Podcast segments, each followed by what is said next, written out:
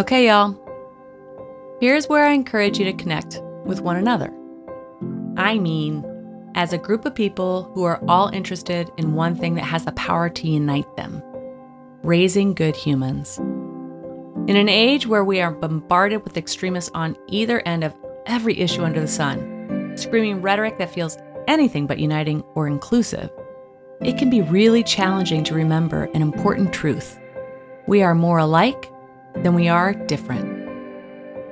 Now, I'm not going to jump on my own bandstand, and I realize that my take on raising the next generation already isn't for everyone. That's okay.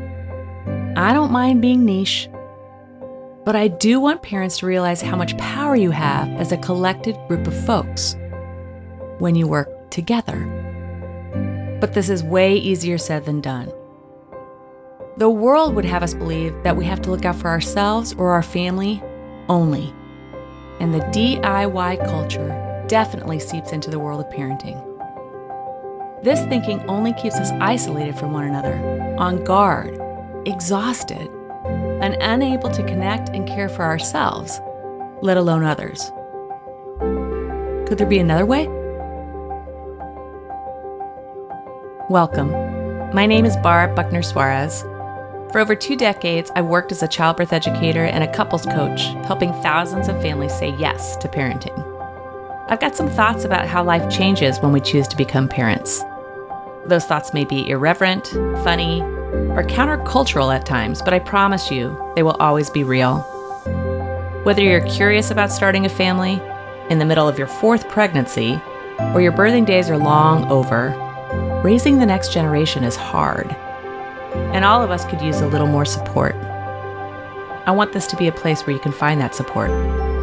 Because let's face it, birth happens.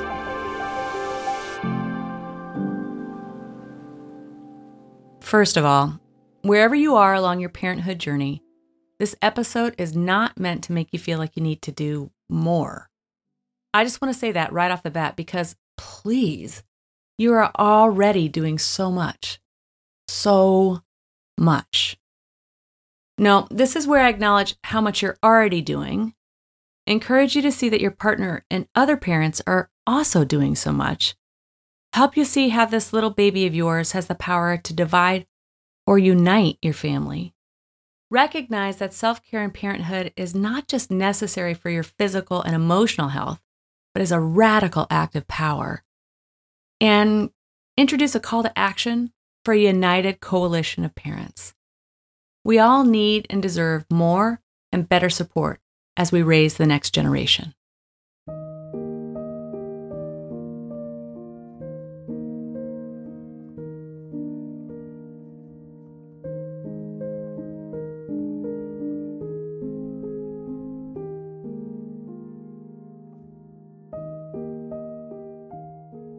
Here's the definition of new normal from the Urban Dictionary New normal. The current state of being after some dramatic change has transpired. What replaces the expected, usual, typical state after an event occurs. The new normal encourages one to deal with current situations rather than lamenting what could have been. How great is that? It covers all that is real and true for new parents the current state of being after some dramatic change has transpired. What could be more dramatic than giving birth? No matter if it was fast and furious or long and tiring, drug and intervention free, or included lots of interventions and maybe even surgery, birth is, by its very nature, dramatic. And everything changes after the baby is born. And yes, the new normal of parenthood does force I, I mean, encourage you to deal with your current situation rather than lamenting what could have been. But come on, y'all. For every new family, there needs to be a period of adjustment, and in birth circles, it's more commonly called the fourth trimester. Pregnancy gets broken up into three chunks of time, or trimesters. This allows for discussion of what a person can expect to feel emotionally and physically in smaller bite sized chunks while they're still pregnant and getting ready to give birth. And while there's tons of information out there on the subject of what those trimesters will look like during pregnancy, there's still a need for more realistic expectations about what the first three months postpartum will be like. In my opinion, it takes a family, at the very least, three months with each baby, no matter how many times you've done this before, to settle into your new normal. Let's be clear, y'all. I'm talking about a fairly straightforward pregnancy and birth with a baby that's a great eater and at least an average sleeper. Any circumstances or challenges above and beyond this means settling into anything resembling your new normal is obviously going to take much longer. Now, that does not mean that at three months, it's all rainbows and unicorns. It's just that you've made it through three months or 12 weeks or 90 days or 131,487 minutes or 7,889,220 seconds, depending on how you want to count it. And this adds up to a ton of experience in taking care of a newborn. You start to feel like you have an idea about the rhythm of what the day will be like for all of you by about three months. Now, it doesn't mean there won't be any more surprises. It's just that they won't be coming at you second by second. You'll get a chance at this point to catch your breath before the next big switch up occurs. It's both fortunate and unfortunate that at this three month mark, your newborn really turns into a different little creature. It's fortunate because if they were incredibly fussy and colicky, they kind of settle down around three months old. They've gotten most of what was ailing them out of their system. It's kind of like a switch gets turned off or on at this point, and the, the squishy cuteness of Baby Blob turns into a whole new and exciting little person. They start to track you as you walk around the room. They start making noises other than shrill cries, and they start to smile with intention directly at you because you are the center of their universe. Yeah, you finally get a little payback for all the hard work you've been putting into this whole parenting gig. It's unfortunate because at this crucial time when babies actually start acting like babies instead of newborns, so many of today's parents have to leave their baby to go back to work. Many of them have to return to work much earlier than 12 weeks. And most partners still only get to be home for the first week or two. But thankfully, this is starting to change. Why do we have this so backwards? Can somebody please tell me how it's possible that the US, sharing the distinction with Suriname and Papua New Guinea, is the only developed country where there's no required paid parental leave after the birth of a new baby? The minimum required paid maternity leave in the US is zero weeks. The US has the fewest maternity leaves protections or benefits of any country. Moving from couple to family or individual to parent is one of life's biggest transitions. Not allowing for adequate time off to adjust to this new normal, it's not right, y'all.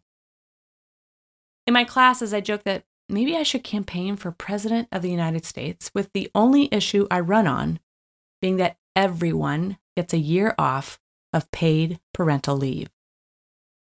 Now, I've only taught thousands of couples over the years, so it's not enough really to swing a national election but I think my ticket might have a chance.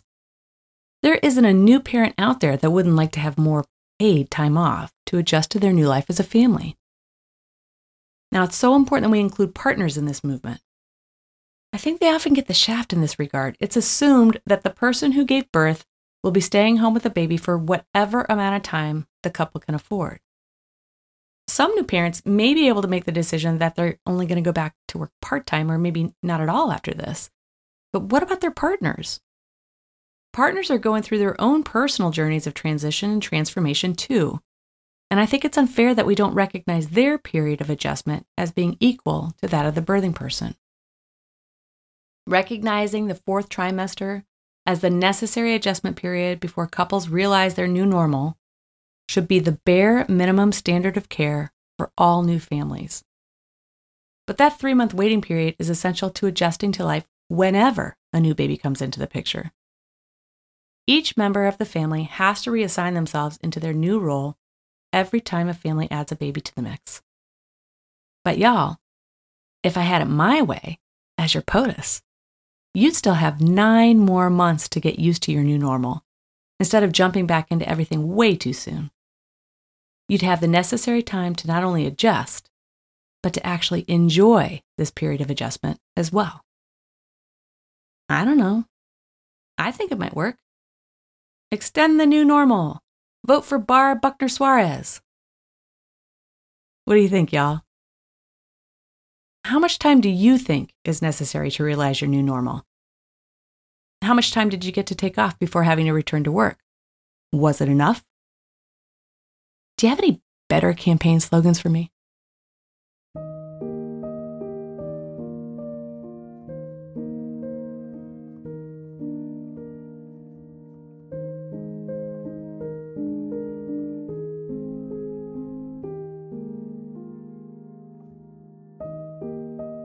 I've been having a conversation online about how feminism might have screwed us.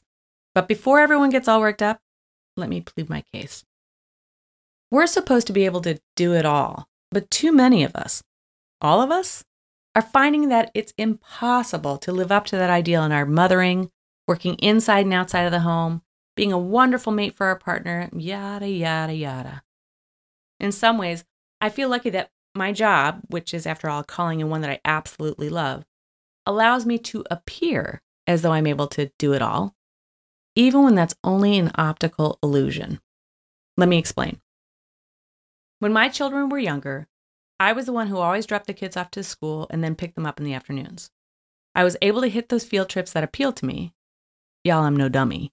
And claim work commitments for those that didn't. Like I said, no dummy.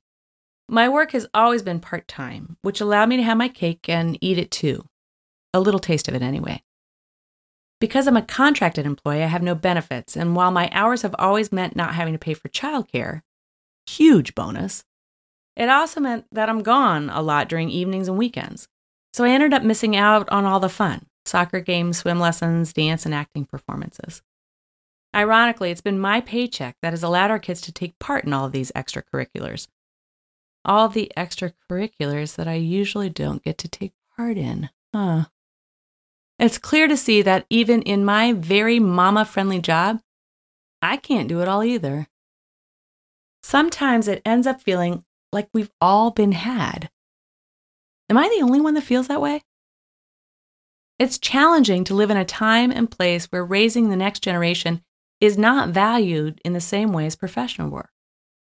Many parents can't make decisions about how they'd like to raise their children that truly reflect their personal choices. Instead, they might feel bound to only consider what they can afford. I've talked about it before, y'all. The fact that the US is the only developed nation without mandatory paid maternity and paternity leave is a joke, but it is not funny at all. Just at the moment when our families are feeling most vulnerable, when they're most in need of a chance to catch up to this huge life change that's been thrust upon them, they're required to skip that break and instead add a part time or full time job onto their already full time plus job of learning how to parent a newborn baby. And we seriously wonder why the numbers of parents who experience a PMAD, perinatal mood or anxiety disorder, are so high. Statistics tell us that one out of every five birthing folks and one out of every 10 partners will experience a perinatal mood or anxiety disorder following the birth of their baby. Personally, I'm surprised these numbers aren't even higher. What can we begin to do about this? Be real. If we're being completely honest, none of us is doing it all. None of us can say that we're able to give 100% to our children and 100% to our partners and 100% to our jobs, let alone 100% to ourselves. Y'all, math is not my strongest subject. But even I realize that you can't give 400% when you've only got 100% to start with. It just doesn't add up, y'all. Something happened a long time ago when little girls like me were being raised on the Enjoli perfume commercial. While I was being told that I could quote, bring home the bacon, fry it up in the pan, and never ever let you forget you're a man. A completely sexist and unrealistic claim, by the way. Little boys were not being raised with any messages that might allow them to redefine all that they could aspire to as a grown man. This part is going to get a little gendered, y'all. And while you might not agree with everything I'm about to say, the current of our culture is very strong And even if this might not be your experience, it is for many others. I don't think it's too much of a stretch to say that a lot of men feel displaced in today's culture. Now, I think women can often be too quick to respond to this with, oh, poor babies, they've been dethroned.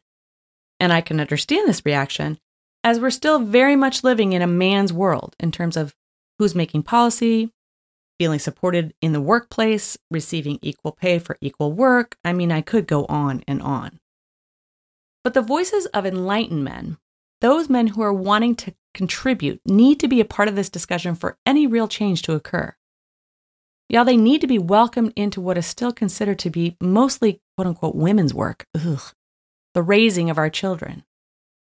I can feel it emanating from the soon to be fathers in my classes. They're eager and excited about becoming dads, but feel scared, uncertain, and all too often completely left out of the discussion.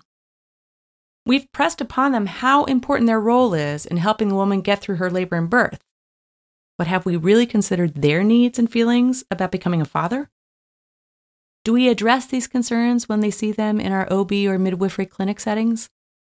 As childbirth educators, do we truly support them in their role or send subtle messages that their experience is secondary and doesn't matter as much as the birthing person's? Now, it's no secret that I hold a soft spot for the men and partners in my classes. I care about them and their experiences of pregnancy, birth, and parenting as much as I do the pregnant person's. But most of the time, their uncomfortable displacement gets in the way of them being truly transformed by this experience if we don't work to welcome and include them.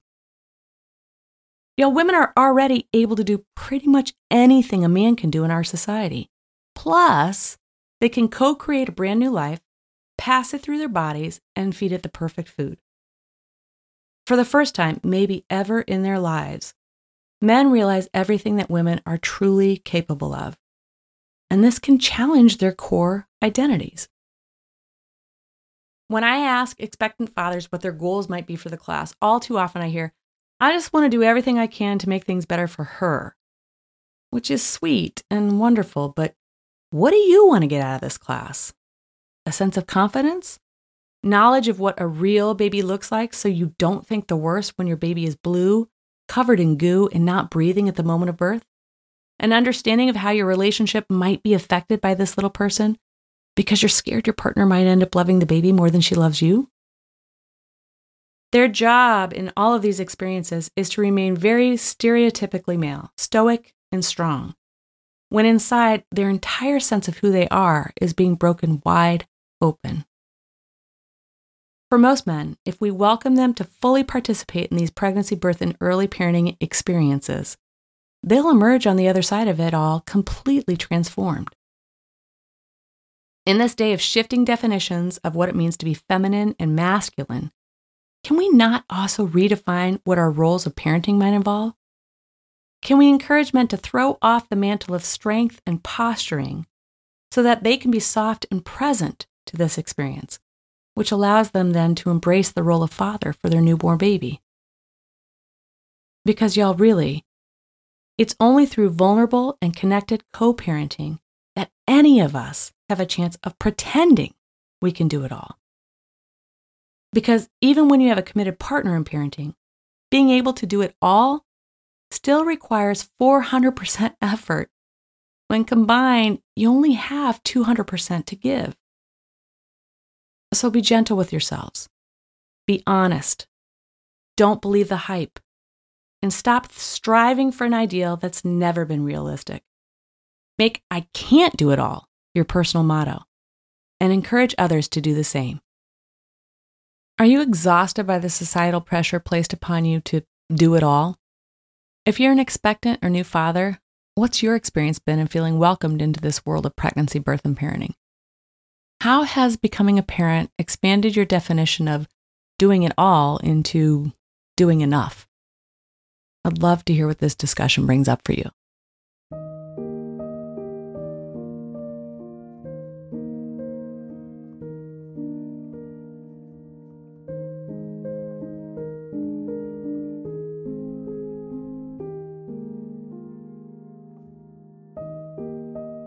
Most of us have this weird relationship with self care that goes something like this when I can find the time and the money, I'm going to make that appointment at the spa for a full day treatment.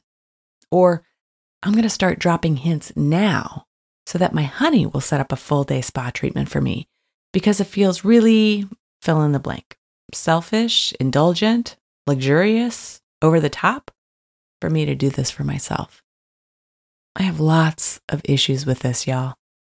First, we think that self care means only a wonderful but really expensive experience that's outside of our day to day living.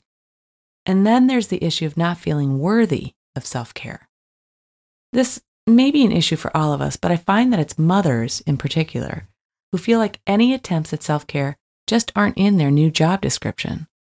So rarely, if ever, do we give ourselves permission for self care. Instead, we take on the job of caring for everyone else except ourselves. This is not okay, folks. It's not okay. The number of mamas I know who can't remember the last time they ate an actual lunch they prepared for themselves instead of just eating the leftover crusts of a PB&J sandwich and some random goldfish crackers that their toddler refused is way too many. The same can be said for all those mamas who don't take time out of their busy lives to exercise or get the necessary rest this job of parenting demands. There are way too many mothers who don't schedule coffee dates or an evening out for cocktails and laughter because they feel like they can't leave their babies with their partners for a few hours to get a well deserved break, or to give their partner some much needed one on one time with their little one. But that's a discussion for another day. My point is that we all too often equate self care with the big, showy displays of once in a very long while gifts of massage or retreats away from everything.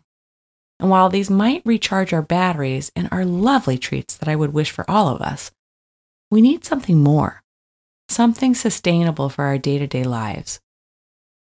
because this work we do in raising and caring for the next generation is hard, really, really hard when we don't take part in regular weekly, if not daily, self care activities, our stress levels rise and our resiliency to bounce back when the unexpected, even harder days hit goes down. Being able to care for others relies on us lowering our own high levels of stress so that we can dig a little deeper when someone in our circle needs us. I've mentioned Yoga Nidra before, you can go back to episode 15 for more info and a link to a free nap in the show notes. But have you heard of Tricia Hersey, founder of the Nap Ministry? She discusses rest as a tool for personal liberation and healing. As a Black woman living in the US, Hersey sees rest as a social justice and public health issue. Hersey talks about how it is our divine and human right to reimagine and snatch rest right now even if we're talking about 10 to 15 minutes a day for our minds and our bodies to sit in quietude. This is radical self care. And if well rested parents were to work together, this is radical community care. A link to the interview with Tricia Hersey, the self proclaimed nap bishop on the We Can Do Hard Things podcast, is in today's show notes. I hope you'll find it as helpful as I did in redefining what self care can look like as a movement and why, as parents, the message matters so much.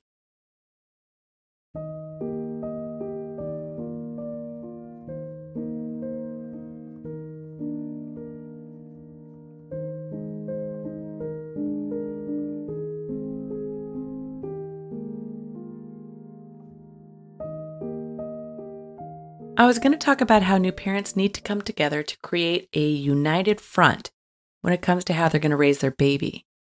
But because of a great thread I've been following on social media, my focus is beginning to soften and I think has become a little bit more inclusive.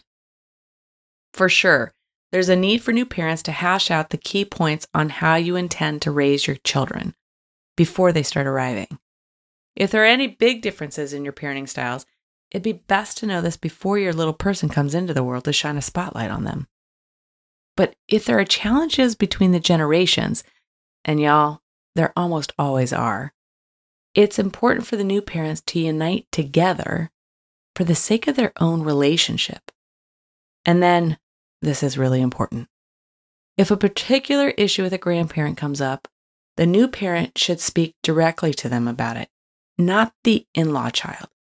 You've probably already figured this out, but it's got special importance when you become new parents. Now, y'all, having acknowledged all of this, the thread I'm following on social media is a conversation about how grandmothers might experience a perinatal mood or anxiety disorder as their own children become pregnant and give birth. This was something I'd never even considered before, but makes complete sense to me now. What a birthing parent experiences during labor and birth remains with them for always, their whole entire life, y'all. As a person's own child begins their journey toward parenthood, these emotions and feelings from so long ago might begin to resurface. This can cause strain in the grandparent parent relationship as the soon to be grandmother revisits their own experience. If it was negative or traumatic for them, then there will be challenges that come along with this remembered event. If there were no real issues at their birth, there can still be some challenges or feelings of judgment if their child decides to do things differently from the way they did in their early years of parenting. The same can be said for the partner grandparent experience. We live in a really different time, y'all, with new research and lots of ideas about best practices during pregnancy, birth, and parenting that just simply did not exist when our parents were on their own journey. It's no wonder that we have plenty of families having discussions with sound bites like this. When we were having babies, we just did it. What are you so worried about? Well, that's not the way we did things when you were born, and you turned out just fine, didn't you? One of the healthcare systems I work for has a class called Grandparents Today, geared towards softening these conversations between the generations. It's taught by a retired L&D nurse who also happens to be a grandmother herself. So this is peer-to-peer education. And a link for more information about this class is in today's show notes. The class brings to light all the current information we have on how to keep babies safe when sleeping, why there's such an emphasis on breast or chest feeding, how and why it makes such good sense to wear your babies and have them skin to skin as much as possible, etc. The grandparents who take this class absolutely love it. They come back to their own children and school them about these best practices, and everyone ends up landing on the same page, at least about the things that are taught in the class. I'd like to propose these two generations take this opportunity of bringing the newest family member on board as a chance to unite the whole family around raising this little person into adulthood. It's a ton of work to do this job well, y'all. If you're lucky enough to have your parents nearby and can count on them to assist with the day to day care of your newborn, this can be a lifesaver for you and your relationship. But even if they're far away, relying on the wisdom that they possess literally just from having more years on this earth than you, can be so helpful. When talking with them about your challenges, try hard not to compare your situation to theirs. Yes, you might be going back to work full time and they stayed home, but every parent works, just in different locations. Include your own father in this new stage of life and try to do so without resentment. It was a different time and he may not have been encouraged to take part in parenting the same way you are today. If your mother never breastfed you, remember that she's learning right alongside with you. Her words don't mean to be unsupportive. She just might be feeling a little guilty about not doing this when it was her turn. Having a new baby means stretching, growing, and making room for this little person. Everyone examines who they are in relationship to this new life. And it brings up stuff for each member of the family, y'all some of it good and some of it not so good. Don't assume anything in communication with one another. If the words you hear sting, instead of getting defensive, pause and try to imagine where their hurt might be coming from. Ask lots of questions. Look for understanding and common ground. Having a baby does not have to be something that divides a family. It can actually be something that brings you all together.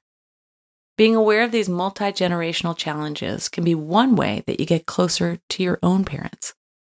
And isn't that something worth fighting for? When you had your baby, did issues arise between you and your own parents? How did you handle them?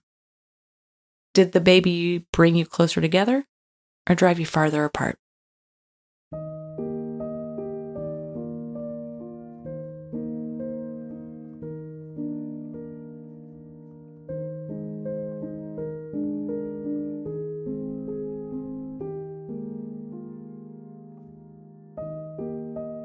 Okay, y'all. I'm not opening myself up for a debate about who works harder or whose children benefit more or any other divisive angle you can think of in the world of parents. I'm just stating the obvious. Being a parent is hard work, regardless of whether you're juggling the demands of full time employment outside of the home with your parenting duties, or if you're in full time parent mode taking care of your kiddos at home, or if you find yourself doing something in between. But I have to talk about something crazy that I heard on the radio one morning. It's a story that's been around for a bit, but just hit my radar. Welch's, yes, the juice company, connected with 2,000 mamas of school aged children, 5 to 12 years old, and asked them to complete a survey. The results are interesting and very validating, which is why I'm sharing this with you.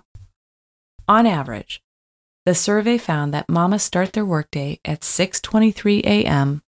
and don't clock out until 8:31 p.m. And not to argue with the experts who conducted the survey, but I'm not sure that knocking off at 8:31 really reflects our reality. What about the nights when your little one has a fever or is throwing up?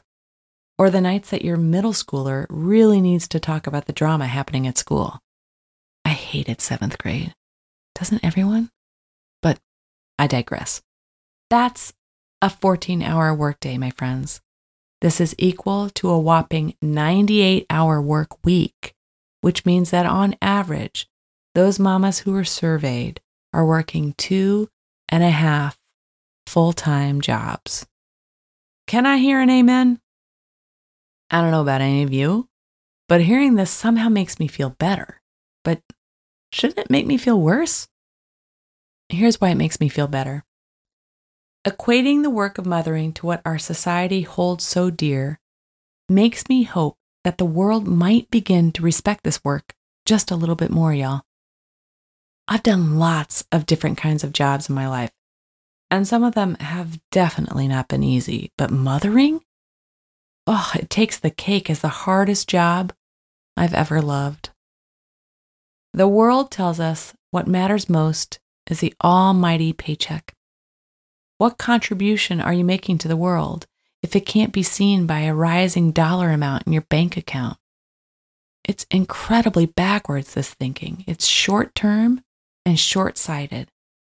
The work of mothering is generational, long term, far reaching, and has the potential to impact the world in ways both great and small, always in ways that matter.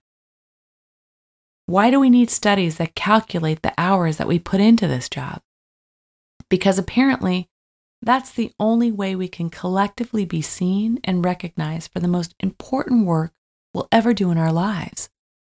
Make it about the punch clock. Make it about dollars and cents. Make it about what the world holds too dearly and too tightly money. These same hardworking, butt busting mamas surveyed reported on average having only one hour and seven minutes of time to herself each day. One hour and seven minutes. That doesn't seem possible. But then again, we all have to sleep so we can be ready to face the next day, right? And for the record, sleeping doesn't count as time to yourself. I'd like to speak to my union representative about this. Oh, wait a minute. We don't have a mother's union? But what if we did? What if we came together, all of us along this path of motherhood, and we organized for those things that would make this work more sustainable? Here's a list of demands that I think we should consider. Number one, a shorter work week. This could get resolved in lots of different ways. A partner who recognizes that even if both parents are working in and outside of the home, that the lion's share of the parenting tasks are still being done by the mama, so they step up a little more to help lessen the burden.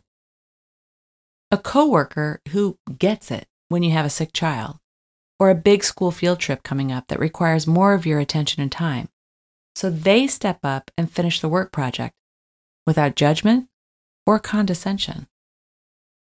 More affordable and just more childcare options so that mamas can count on finding a little more time for themselves in order to be more available and present as a mama when they're on the clock. Number two, more respect.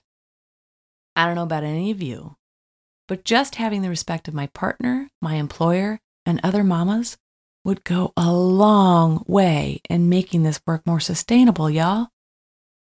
All of us are doing the very best that we can all the damn time. And having that work recognized and validated by the people in our day to day would mean so much. Maybe this needs to start with us mamas. Let's lead by example, shall we?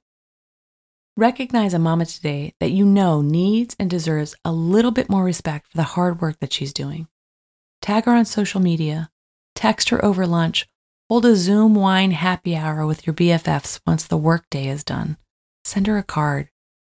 We never get tired of hearing that we're doing a good job at this mothering gig, but unfortunately, we rarely get much of that positive feedback we so crave and deserve. Number three, longer breaks. One hour and seven minutes in an average 14 hour workday should be illegal. We need to have more time to nurture those things that make us more than just mamas. We need to identify those things that have been lost since we became mamas and bring them back into focus into our daily lives. Start small. What are the things that would make your mothering more enjoyable? A quick walk around the block without your children can give you space some fresh air, and perspective.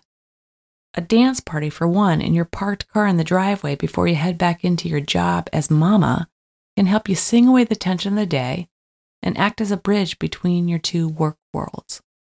Time away with friends or cultivating a new or forgotten way to express yourself creatively can renew you, body and soul. Negotiate with whomever you need to for the provision of childcare so that you can recapture that little bit of yourself that is aching to be recognized, too long dormant due to the required task of being somebody's mama. The demands of mothering are great. The workload is challenging and ever changing. The pay sucks. No sick leave or vacation benefits. There's no on site supervision or regular feedback about your performance, except when you're being judged by others who have no clue. And yet, we never quit. We keep coming back for the non traditional benefits, the awe of shaping another's life, the learning we receive from our little teachers, the fact that we're better human beings for having taken this job in the first place. Mamas, I see you. I see all the work that you do day in and day out to help your babies grow and thrive into adulthood. Mamas, I salute you. You are doing incredible, important work. Find a moment in your busyness today to pause and reflect on all that you do. Recognize how hard this work is. Cut yourself and others some slack. Breathe. The world needs your good work now more than ever before. My hope is that these demands and any others you feel are being grossly neglected are met without resistance. You need these things to help you be even better at your job. But more importantly, you deserve them.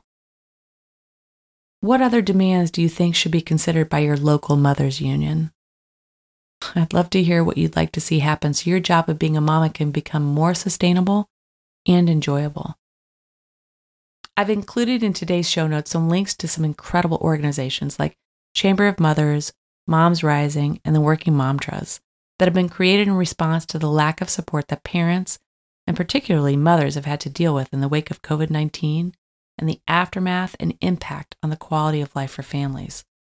You could also pick up Essential Labor, written by Angela Garbes, for a reflection on mothering as social change.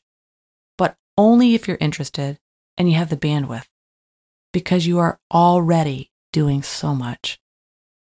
Just know that there are others out there who get it and are doing what they can to support this work of raising the next generation.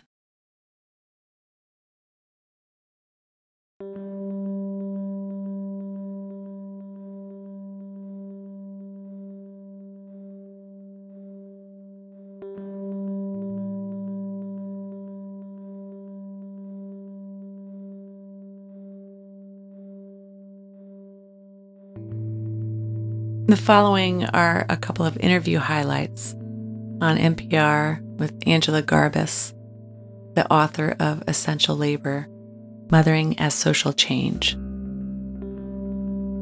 on increasing the visibility of caregiving. This is the work that makes all other work possible. This is something we saw in the pandemic when our infrastructures of childcare, when babysitters, nannies, childcare centers, and preschools closed. We were all scrambling. We were lost. So I think insisting upon its visibility is the first step. And I think finding solidarity with the people who do care work for us and saying, these people deserve a living wage, and these people deserve basic worker protections. When we are able to give that to the people that we hire to do those things, then we can start to think about how mothers and the people who are unpaid to do that work deserve those things as well. How sharing the load can increase our capacity. We need to ask for help. We need to offer help. We need to, from the ground up, insist on our interdependence and do as much as we can to shape our communities the way we want to see them if we're taking care of each other at the individual level and the community level, if we're helping each other feel more dignified and whole, I think that also gives people more energy to then engage in community work, which may lead to organizing work, which may lead to advocacy. I think that when you receive care from other people, you find actually that as depleted as you feel, you might have a little extra something to give.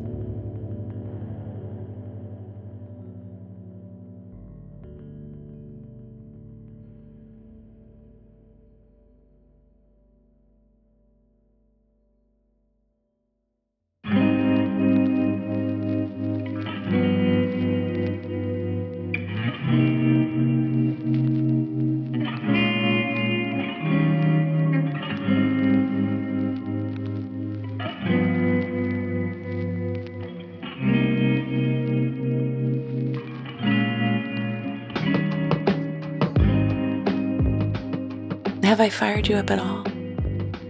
Are you thinking about the work that you're doing as a mother, father, or parent any differently? Do you see yourselves as I do? Incredibly important. And if you work together with other parents, politically powerful? The timing on this episode is not coincidental, y'all.